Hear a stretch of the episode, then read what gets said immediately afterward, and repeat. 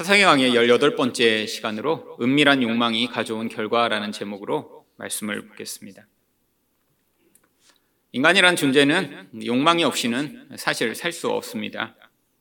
먹고 싶고, 자고 싶고, 또 사람들과 만나고 싶고, 또 놀고 싶고, 인정받고 싶고. 여러분, 이러한 욕망들, 음, 사실 모두가 하나도 없다면 그 사람은 건강한 상태가 아니라 아주 건강하지 않은 상태죠. 이러한 기본적인 욕망이 난 하나도 없다라고 하는 사람들은 아마 깊은 우울증에 빠져 있을 확률이 높습니다. 우울증에 걸리면 아무것도 하고 싶지 않고 바로 모든 욕망이 사라진 것 같은 상태가 되거든요. 물론 이런 욕망이 과대하게 한 사람을 지배하고 또한 이런 육적 욕망에 사로잡혀 있더라도 문제가 되겠지만 대부분의 사람들은 이런 욕망에 사로잡혀 있기보다는 바로 이런 욕망보다 더 은밀하고 감춰진 욕망에 영향을 받는 경우가 많이 있습니다. 사실 인간은 모두 다 남에게 드러나기를 꺼려하는 그런 은밀한 욕망들이 있죠. 물론 그 욕망이 드러났을 때 모두가 놀랄 만한 그런 욕망을 가지고 있는 그런 사람들도 있습니다. 예를 들면 남자인데 여자가 되고 싶은 욕망을 가지고 있다거나 여자인데 남자가 되고 싶은 욕망을 은밀히 가지고 있는 사람들이 가끔씩 있죠. 그런데 사실 이런 욕망은 성 정체성이 혼란이 온 그런 상태죠. 자신도 이것이 일반적으로 받아들여지지 않는다고 생각해서 감추는 경우가 굉장히 많이 있습니다. 그런데 이런 욕망 가운데 사람에게 아주 보편적이면서 또한 가장 치명적인 영향력을 미치는 욕망이 바로 하나님처럼 되고 싶은 죄악의 영향을 받은 바로 왕 되고자 하는 욕망입니다. 여러분 왕이 된다는 것이 무엇인가요? 내 마음대로 인생을 살아가고자 하는 마음이죠. 내가 하고 싶지 않은 것은 하나도 하지 않고 내가 원하는 것만을 하고자 하는 마음입니다. 사실 이 마음이 가장 보편적으로 또 강하게 드러난 때가 언제죠? 아기들입니다.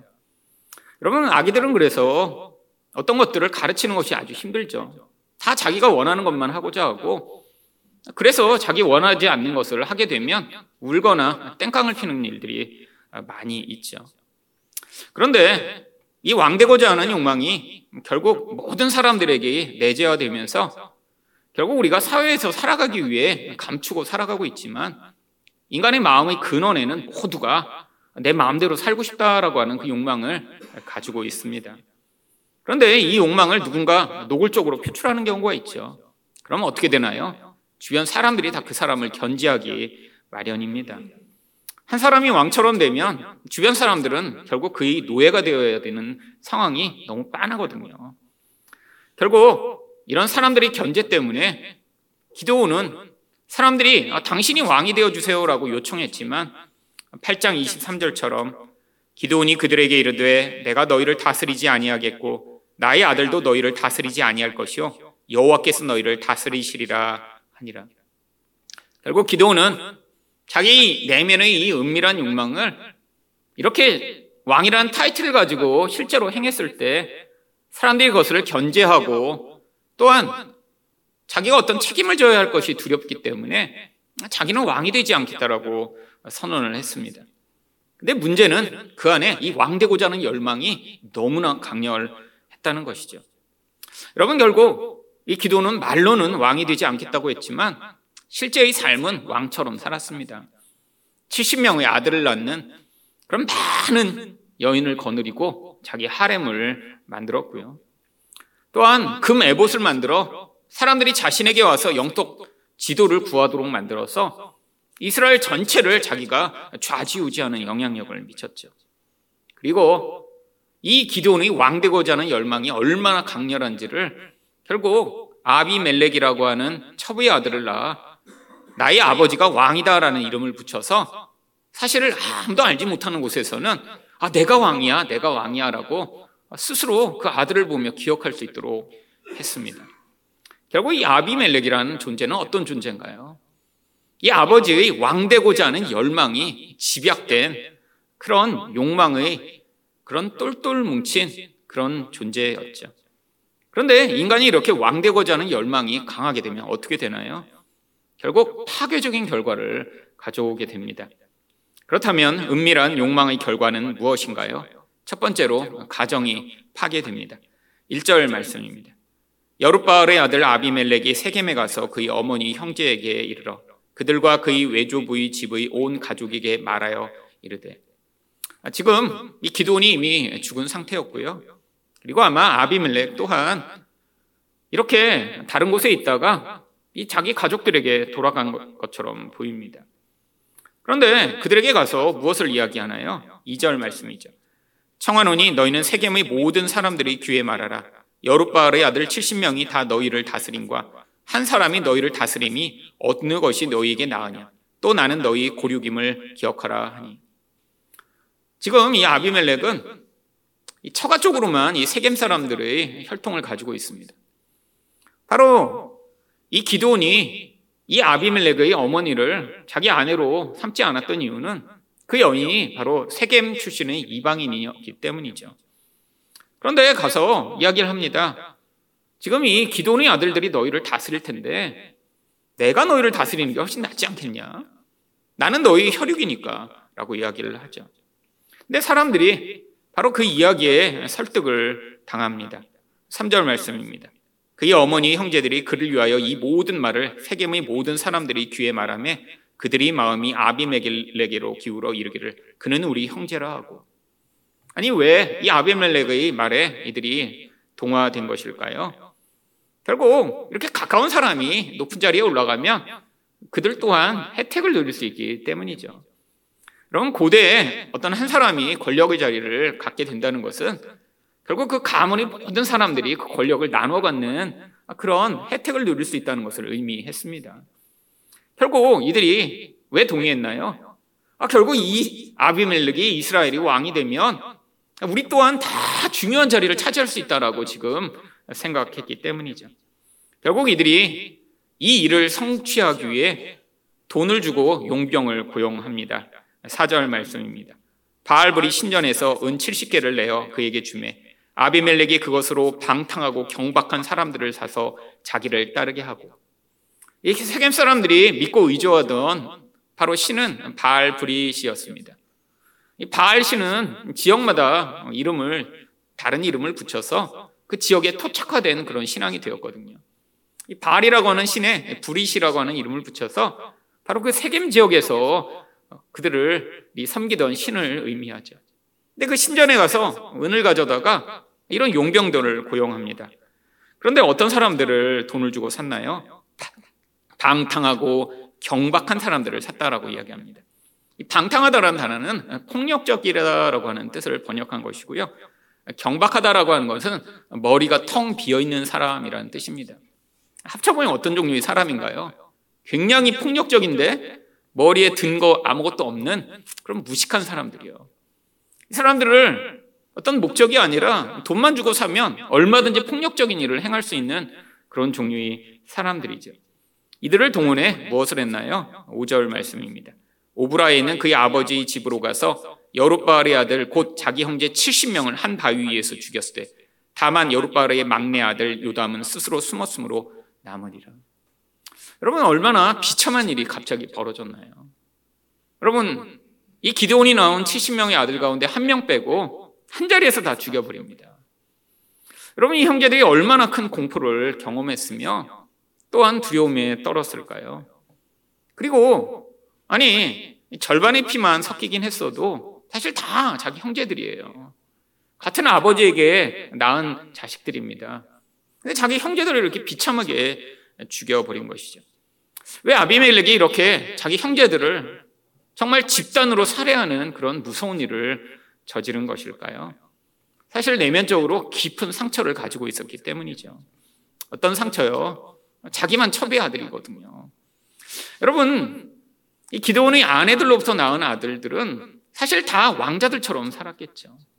아버지가 가지고 있는 그 힘, 재력을 가지고 아마 전부 그 나라에서 왕처럼 자기의 영향력을 미치며 살았을 것입니다. 근데 이 아비멜렉은요, 첩의 아들이라 그럴 수 없었죠. 당연히 고대에는 그 사람이 어떤 혈통을 가지고 있는가가 그 사람의 능력보다 중요했기 때문에 아비멜렉이 아무리 자기 능력을 발휘하려고 해도 혈통 때문에 나설 수 없는 상황이었겠죠.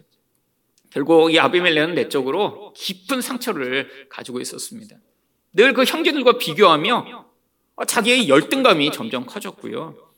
그러니까 질투와 미움과 분노가 그 마음에 가득했죠. 문제는 이 질투와 미움과 이 분노가 가득한 것으로 끝난 게 아니라 그 안에 왕되고자 하는 열망이 너무 강렬했다라고 하는 것입니다.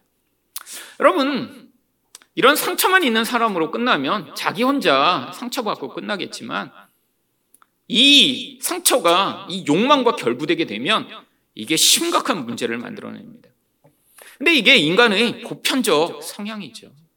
특별히 주변에 있는 사람들을 바라보며 나는 저 존재보다 나은 존재라고 생각을 하게 되고 그런데 그 존재가 어떤 상황에서 나보다 더 좋은 기회와 능력을 발휘하게 되면 그 존재를 질투하다가 죽이고 싶은 이 근원적 욕망은 사실 죄가 이 세상에 들어온 이후에 처음부터 시작된 일이었습니다.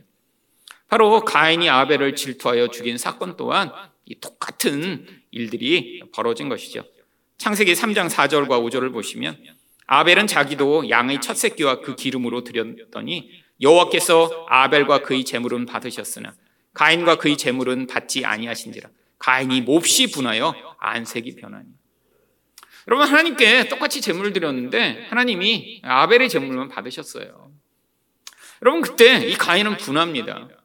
자신은 당연히 하나님이 자신이 제물을 받으실 것이라고 생각했거든요. 자신은 형이고 특별히 이 가인이라는 이름이 어떤 뜻인가요? 여러분 하와가 가인을 낳으며 아 내가 이 아이가 나를 구원할 구원자인 것 같다라는 그 열망에서 이 가인의 이름을 가인 얻었다라고 지은 것입니다. 여러분 다른 말로 얘기하면 이 가인이라는 이름 뜻 자체가 구원자를 얻었다라고 하는 뜻이에요. 여러분 가인은 어려서부터 그 엄마의 기대를 잔뜩 받고 자랐겠죠. 나를 이 고통에서 구원할 존재가 너야. 그런데 가인이 그런 구원자가 됐나요? 그 엄마가 깊이 실망한 나머지 둘째의 이름을 아벨, 공허, 헛됨이라고 지어버린 것입니다. 여러분 어쩌면 이것이 이 아벨의 제사를 하나님이 받으신 이유겠죠. 자기 존재는 정말 아무것도 아닌 존재예요. 그러니까 하나님께 의존하지 않으면 안 되는 존재가 아벨의 반면 가인은 어려서부터 인정받았어요. 나는 늘 괜찮은 존재여야 하고 강한 존재여야 해요. 하나님도 내 제사를 받으셔야 된다고 너무 당연하게 생각했는데 하나님이 받지 않으시자 자기 동생을 향한 분노와 미움으로 표출돼 결국 어떻게 했나요? 동생을 들판으로 유인해 죽여버립니다. 여러분 또 똑같은 일이 바로 다윗의 아들 압살롬이 행했죠. 3회라 13장 28절을 보시면 압살롬이 그의 종에게 명령하여 이르되 너희는 내가 너희에게 암론을 치라 하거든 그를 죽이라. 암론은 누군가요? 압살롬이 형입니다. 근데 이 암론만 없으면 무슨 일이 벌어져요? 자기가 왕이 될 수 있어요. 아, 그래갖고 다른 형제들 많이 있는데 자기가 왕이 될 가능성을 맡고 있는 큰 형을 죽여버린 것입니다. 물론 이 압살롬의 여동생이 이 암론에 의해 강간을 당했습니다. 근데 이게 그 사건으로 말미암는 감정적 분노로 말미암아 이 일을 행한 게 아니에요. 몇 년 동안 계획을 합니다. 아무도 이 압살롬이 암론에 대해서 이런 분노와 이런 살해 의도를 가지고 있다는 생각을 못할 때까지 기다려요. 그래서 자기 집으로 초대해서 자기 집에서 자기 형을 죽여버립니다. 왜요? 자기가 왕이 되어야 하는데 방해꾼이었기 때문이죠. 여러분 성경에 나오는 이런 극단적인 살해의 모습 인간의 본질 안에 있는 이 무서운 죄성이 만들어낸 결과가 얼마나 무서운 것인가를 보여주는 것이죠. 바로 인간은 다 왕되고자 하는 열망을 가지고 있습니다.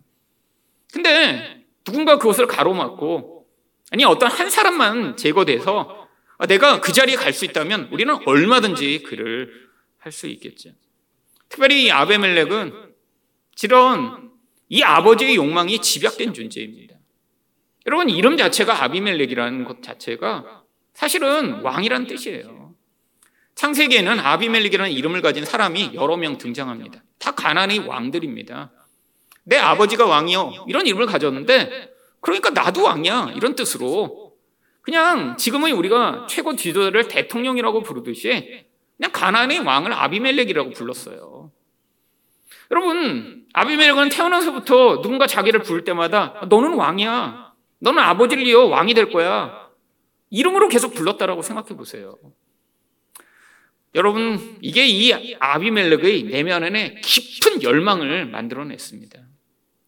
아버지 숨겨진 열망이 이 아비멜렉 안에서 정말 계속 영향을 미친 거죠. 근데 상황은 어때요? 자기의 경쟁자가 70명이나 됩니다. 아니, 직접 경쟁자라고도 할 수 없어요. 자기는 경쟁에 뛰어들 수 없는 그런 한계를 가진 첩의 자식이었으니까요. 여러분, 결국 이렇게 아비멜렉의 내면으로 삐뚤어지고 이런 잘못된 욕망에 사로잡혀 살아가게 만든 이 직접 원인이 누구로부터 말미암은 것인가요? 기돈으로부터 말미암아 나타난 결과입니다. 결국 이 아비멜렉이 기돈의 아들들을 죽인 이 간접적인 근원적 이유는 바로 이 기도원의 무시무시한 하나님 되고자 하는 열망, 왕 되고자 하는 은밀한 욕망이 결국 이런 처참한 결과를 가져온 것이죠. 여러분, 이 땅에서 마찬가지입니다. 모든 인간은 내면 안에 다 자기가 하나님처럼, 왕처럼 되고 싶은 열망을 가지고 있죠. 여러분, 그게 지금은 다른 이름으로 불릴 뿐이죠. 세상에서는 지금 왕이란 제도가 사라졌잖아요. 그래서 사람들이 다 뭐가 되고 싶죠? 부자. 근데 어떤 부자요? 엄청난 부자가 되고 어, 싶어 합니다. 어느 정도의 부자로는 이런 왕처럼 살 수가 없어요. 진짜 남들이 꿈꾸지 못하는 그런 엄청난 부자를 열망하죠. 그래서 사람들이 굉장히 구체적 목표를 아이 때부터 가집니다. 건물주 되고 싶다고요. 여러분, 이거 자체의 근원에는 뭐가 있나요? 사실 세상이 계속 사람들에게 아, 네가 이런 엄청난 힘을 가져야지만 너는 네 원하는 삶을 살 수 있어라고 이야기를 하는 것이죠. 사람들은 성공에 대한 꿈을 꿉니다. 내가 성공해서 남들이 다 나를 부러워하게 하고 내가 그 성공한 힘으로 남에게 영향력을 미치는 인생을 살고 싶다라고 하는 것조차 그 근원 안에는 왕이 되고 싶은 이 인간의 열망이 표출된 것이죠. 자기가 그렇게 왕이 못 된다면 사람은 또 자기 자식을 그런 왕처럼 만들고자 열망합니다. 아이를 어려서부터 몸부림쳐서 똑똑한 아이 만들고 좋은 학교 보내고 좋은 직장에 취직시켜서 그 아이가 왕처럼 살아가는 것을 마치 자기가 왕 된 것처럼 대리 만족하려고도 하죠. 어떤 사람들은 이 왕처럼 된다라고 하는 것을 사회에서 세상에서 실현하지 못하니까 가정에서 굉장히 폭력적인 방법으로 자기가 원하는 것을 강요하는 사람들이 있죠. 여러분, 가정에서 사실 가족에게 심하게 분노하거나 폭력적 성향을 내비치는 사람들이 공통점이 뭔가요? 다 자기가 원하는 대로 하고 싶은데 세상에서는 그렇게 하지 못해요. 그러니까 가정에서 원칙들을 자꾸 만듭니다. 우리 집에서는 이렇게 하면 안 돼. 이렇게 하면 돼. 이렇게 해야 돼. 그리고 그 원칙을 깨뜨릴 때마다 분노하고 폭력을 행사함으로 다른 사람들이 공포에 떨며 그 사람이 말을 듣도록 하려는 이 무서운 죄성이 만든 결과죠. 여러분, 그런데 이게 어떤 결과를 만들어내나요? 결국 가정을 파괴합니다. 여러분, 생각해 보세요. 부모가 아, 돈이 최고야. 너는 나중에 반드시 성공해서 부자가 돼야 돼. 여러분, 아이 때부터 아이를 그렇게 가르친다고 생각해 보세요. 아, 물론, 그 중에 부자가 될 만한 아이도 있겠죠. 근데 늘 소수잖아요. 대부분의 아이들은 성장에 어떻게 되나요? 아 그렇게 꿈꾸는 부를 갖지 못하게 될 때 평생 열등감에 살아가며 결국 마음 깊숙한 곳에서 분노와 미움과 질투를 가지고 살아가겠죠. 아비멜렉 같은 모습이 되어버리는 거예요. 만일에 부모가 어떤 원칙을 너무 강요해서 그걸 깨트릴 때마다 자녀를 벌하고 혼내고 폭력적인 모습을 보인다고 생각해 보세요. 그 자녀는 그 부모가 있을 때는 엄청 두려워하며 그 말을 들으려고 하겠죠. 근데 그 내면 안에는요, 깊이 상처를 받고 그 부모가 보였던 폭력보다 더 무서운 폭력적 경향을 나타내게 됩니다. 여러분, 너무 좁은 틀을 가지고 아이들을 몰아넣는 경우나 아니면 아무 틀도 없이 아이들을 방치하는 경우나 똑같이 나쁜 결과를 만들어요. 여러분 너무 좁은 틀을 가지고 이건 안 돼, 저건 안 돼, 맨날 간섭하는 부모 밑에 자라면 아이들이 조금만 그 틀이 어긋나면 불안해서 견디지 못합니다. 그런 아이들이 나중에 강박장애라고 하는 장애에 시달리죠. 여러분 강박장애 걸린 사람들을 만나보셨나요? 인생의 모든 것에 자기가 스스로 틀을 부여합니다. 제 고등학교 때 친구가 그랬거든요. 교문에 딱 들어오면 그때서부터 저희 교실이 있는 건물에 들어가기까지 걸음수를 세기 시작해요. 꽤 멀었거든요. 한 500걸음 정도 됐던 것 같아요.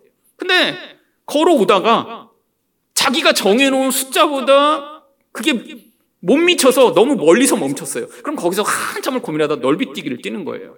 왜냐하면 그 숫자에 복도에 들어가야 되는데. 여러분, 근데 그게 맨날 딱 맞나요? 그러니까 어떤 날은 너무 남아요. 그럼 다시 돌아가요. 그래서 현관 그 교문부터 다시 걷기 시작합니다. 하나, 둘, 셋, 넷. 우리들이 보면서 야 그냥 들어와. 근데 안 된대요, 자기. 자기가 정해놨대요. 이 걸음에 반드시 여긴 들어가야 된다고. 복도에 있는 금을 절대로 밟지 않습니다. 항상 보면서 그 금만 넘어가요. 아, 옆에서 보면 정말 답답해도 미칠 것 같아요. 모든 게 그렇죠. 연필도 삐뚤어지면 안 되고. 여러분, 결국 같이 사는 사람은 견딜 수 없습니다. 결국 결혼을 했는데 1년 만에 이혼하더라고요. 여러분, 근데 그 원인이 뭔가요? 부모가 집에서 너무 좁은 틀을 가지고 계속해서 혼내고, 넌 이렇게 해야 돼, 이렇게 해야 돼. 했던 결과죠. 근데 또 반대의 경우도 많이 있습니다. 부모가 아무 틀을 제시하지 않아요. 다 네가 원하는 대로 해. 여러분, 아이가 원하는 것이 항상 무엇인가요? 내가 원하는 대로 왕처럼 되고 싶어 하는데, 그들을 틀을 주지 않는 거예요. 중요한 틀은 반드시 지키도록 해야죠. 싸우더라도. 근데 아무 틀을 안 주면 아이가 어떻게 되나요? 이 왕되고자 하는 무서운 심성이 절제되지 않은 채로 그 존재를 지배하기 시작하면서 나중에는 어떤 규칙도 지키지 않는 아이가 되어버립니다. 아니, 부모뿐 아니라 사회적 규칙도 안 지켜요. 이제 누군가 넌 이렇게 해야 돼 라고 하면 그때 어떻게 하나요? 분노하기 시작하고 폭력적인 성향을 보이기 시작하죠. 여러분, 인간은 어떤 방식으로도 죄인이지만, 아, 그래도 어느 정도 사회생활을 할 수 있을 정도의 건강한 틀을 만들어줘야 되는데, 여러분, 참 어려운 거죠. 근데 문제는 무엇인가요? 이 부모가 왕되고자 하는 이 강한 열망을 이런 다양한 방식으로 자녀에게 표출하게 되면 이 자녀는 아비멜렉과 같은 존재가 될 확률이 아주 높다라고 하는 것입니다. 결국 하나님처럼 되려고 하는 이 죄성이 결국 가정을 스스로 파괴하는 결과를 만들어내는 것이죠. 두 번째로 은밀한 욕망의 결과는 무엇인가요? 공동체가 파괴됩니다. 6절 말씀입니다. 세겜의 모든 사람과 밀로 모든 족속이 모여서 세겜에 있는 상수리나무 기둥 곁에서 아비멜렉을 왕으로 삼으니라. 여러분 아비멜렉이 이스라엘 전체의 왕이 된 것은 아닙니다. 여기 보면 세겜과 밀로의 족속이라고 성경이 나오고요. 이들은 이 가나안 지역에 그때까지 살고 있던 이방 민족이었죠. 결국 이 아비멜렉은 이 지역에서 이제 세를 확장하기 시작해서 결국 자기 아버지의 집과 모든 지역에 영향을 미치려고 이제 여기서부터 시작을 한 것입니다. 근데 왜 세겜 사람과 밀로 사람들이 아비멜렉을 왕으로 삼았을까요? 여러분, 이 아비멜렉은 원래 왕이 되면 안 되는 존재예요. 여러분, 지도자 가운데 내면에 상처가 이렇게 많고 욕망이 하는 사람은 지도자가 되면 안 되는 사람입니다. 왜죠? 이 상처는 반드시 다른 사람에 대한 보복과 폭력성으로 나타나게 되어 있고요. 이 욕망은 절대로 꺾이지 않고 자기가 원하는 것을 이루기 위해 다른 사람들을 결국 파괴하게 될 테니까요. 사람들은 보았습니다. 이 아비멜렉이 잔인하게 자기 형제들을 한 번에 죽여버린 것을요. 근데도 같은 민족이니까 우리들을 우대해서 우리들이 더 잘 살게 하겠지라는 열망으로 그를 왕으로 삼은 것이죠. 여러분, 기도원의 아들이 결국 이방 사람들이 왕이 되었다는 것 자체가 이게 얼마나 아이러니한 상황인가를 보여주고 있습니다. 기도원이 가졌던 이 왕되고자 하는 열망이 얼마나 하나님을 대적하는 것이며 세속적이었다는 사실을 드러내는 것이죠. 그때 이 아비멜렉의 이런 사례를 피해 도망갔던 요담이 산꼭대기로 가서 한 비유를 말하기 시작합니다. 7절 말씀입니다. 사람들이 요담에게 그 일을 알림해 요담이 그리심 산 꼭대기로 가서 서서 그의 목소리를 높여 그들에게 외쳐 이르되 세겜 사람들아 내 말을 들으라 그리하여 하나님이 너희 말을 들으시리라. 여러분, 이 요담은 아마 하나님의 이런 감동으로 말미암아 이들이 당장에 추격해서 자기를 잡을 수 없는 그런 산꼭대기에 가서 이제 외쳤던 것으로 보입니다. 이 8절부터 15절 사이에 이 비유가 나오는데 너무 길어서 읽지는 않을 텐데요. 여기에는 여러 나무들이 나옵니다. 나무들이 모여서 왕을 삼자고 서로 이제 이야기를 한 거예요. 그래서 감람나무에게 맨 처음 가서 요청합니다. 야, 네가 이런 아름다운 기름을 만들고 하나님을 영화롭게 하니 네가 왕이 되죠. 그랬더니 감람나무는 싫다고 그래요. 아, 나는 내 할 일이 있는데 나는 왕 되기 싫어. 무화과나무에게 요청합니다. 그랬더니 무화과나무도 싫대요. 그래서 포도나무에게 요청했더니 포도나무도 싫대요. 이 나무들은 다 유익한 나무들이죠. 사람들에게 또 하나님을 위해 아주 유익을 끼치는 나무들이니까 어쩌면 굉장히 왕되면 좋을 법한 나무들인데 다 싫다라고 이야기를 합니다. 그랬더니 더 이상 이제 왕을 삼을 만한 나무가 없어서 그런지 이제 가시나무에게 요청합니다. 14절과 15절입니다. 이에 모든 나무가 가시나무에게 이르되 너는 와서 우리 위에 왕이 되라 하며 가시나무가 나무들에게 이르되 만일 너희가 참으로 내게 기름을 부어 너희 위에 왕으로 삼겠거든 와서 내 그늘에 피하라. 그리하지 아니하면 불이 가시나무에서 나와서 레바논의 백향목을 살을 것이니라 하였느니라. 여러분 가시나무는 쓸모가 사실 불태워서 불쏘시개로 쓰는 용도밖에 없어요. 열매를 만들지도 못하죠. 근데 이 가시나무를 잘라서 불쏘시개로 쓰면 아, 그런 용도로는 쓸 수 있는 거예요. 아, 그래서 뭐, 이 비유를 지금 집어넣어. 성경에서는 이 가시나무에 불이 붙은 것을 심판을 상징하고 있습니다. 결국 너가 전체를 태우는 심판이 될 거라고 지금 이 요담이 이야기를 하고 있는 것이죠. 이게 무엇을 비유한 것인가요? 16절에 보시면 이제 너희가 아비멜렉을 세워 왕으로 삼았으니 너희가 행한 일이 과연 진실하고 의로우냐? 이것이 여룻바알과 그의 집을 선대함이냐? 이것이 그의 속리 행한 대로 그에게 보답함이냐? 아니 기도으로 말미암아 이렇게 큰 혜택을 누리고 가나안에 있는 세겜과 이 밀로 사람들도 사실 이 미디안의 그 압제로부터 지금 자유를 얻어 지금 평안을 누리고 있었거든요. 근데 이렇게 다 죽여버리고 이렇게 하는 것이 지금 진짜 선대하는 거냐? 너희는 보응을 받을 거다라고 요담이 이야기를 한 것이죠. 결국 20절에서 이들이 행한 이 일로 말미암아 하나님이 이들을 심판하실 것을 요담이 이렇게 선포합니다. 그렇지 아니하면 아비멜렉에서 불이 나와서 세겜 사람들과 밀로의 집을 살을 것이요 세겜 사람들과 밀로의 집에서도 불이 나와 아비멜렉을 살을 것이니라. 악인들이 서로 서로 다 불태워서 서로 심판당하고 죽게 될 것이다라고 이야기를 합니다. 여러분, 이 요담의 예언이 바로 이 구장 하반부에 그대로 이루어집니다. 이것을 보면 이우담이 그냥 비유를 한 것이 아니라 하나님의 감동으로 앞으로 일어날 일들을 선포하게 된 것이죠. 결국 어떻게 됩니까? 이 아비멜렉도 나중에 죽임을 당하는데요. 결국 이 아비멜렉이 또 자기 부족 사람들을 다 죽여요. 서로 서로 죽이면서 난장판이 돼버립니다. 한 마을과 지역 전체가 다 초토화가 돼버리고요. 결국 공동체가 완전히 다 사라져버리는 비참한 결국을 맞이합니다. 성경에 왜 이런 이야기를 써놓은 것인가요? 인간의 왕되고자 하는 이 무서운 열망이 한 가정을 파괴할 뿐 아니라 결국에는 모든 사람들을 주변의 사람들까지 다 파괴하는 이런 악하고 비참한 결국을 만들어낼 것임을 보여주는 것이죠. 여러분, 우리 또한 우리 안에 이런 하나님처럼 되고 싶은 이 죄성이 이런 방식으로 표출되기 시작할 때 결국 이런 참혹한 결과가 나타날 수밖에 없습니다. 여러분, 우리 또한 다 왕되고 싶거든요. 가정에서 그래서 내 말만 들어야 돼. 여러분 혹시 싸우고 계시지 않나요? 아, 누군가 내 말을 안 들으면 그래서 분노하고 미워하고 폭력적인 말과 행위를 하므로 다른 사람이 내 말을 듣도록 하기 위해 그런 무서운 행위를 하고 계신 것은 아닌가요? 정말 그게 복음을 위한 길이며 아, 정말 그게 하나님 나라를 위한 것이면 정말 싸우셔야죠. 아니, 난 예수 안 믿겠다라고 하면 아, 정말 붙들고 예수 믿도록 끝까지 애쓰고 싸우셔야죠. 근데 많은 사람들이 아주 사소하고 말도 안 되는 것 가지고 싸우고 우기고 화내고 서로를 미워하고 관계가 깨집니다. 이 원인이 뭐예요? 내 말을 들어야 돼. 내가 원하는 대로 해. 라고 하는 이 무서운 죄성이 가장 가까운 사람에게 파괴적으로 영향을 미치는 것이죠. 여러분 이 죄악이 하나님 앞에서 다뤄지지 않으면 결국 비참한 인생이 나타날 수 있습니다. 자기는 기도원처럼 편안하게 살다 끝날 수 있어요. 근데 그 결과는요. 결국 그 자손 대대로 그 비참한 죄악의 영향력이 그 가정을 파괴하고 결국 그 한 사람으로 말미암아 공동체까지 파괴되는 무서운 결과가 나타나겠죠.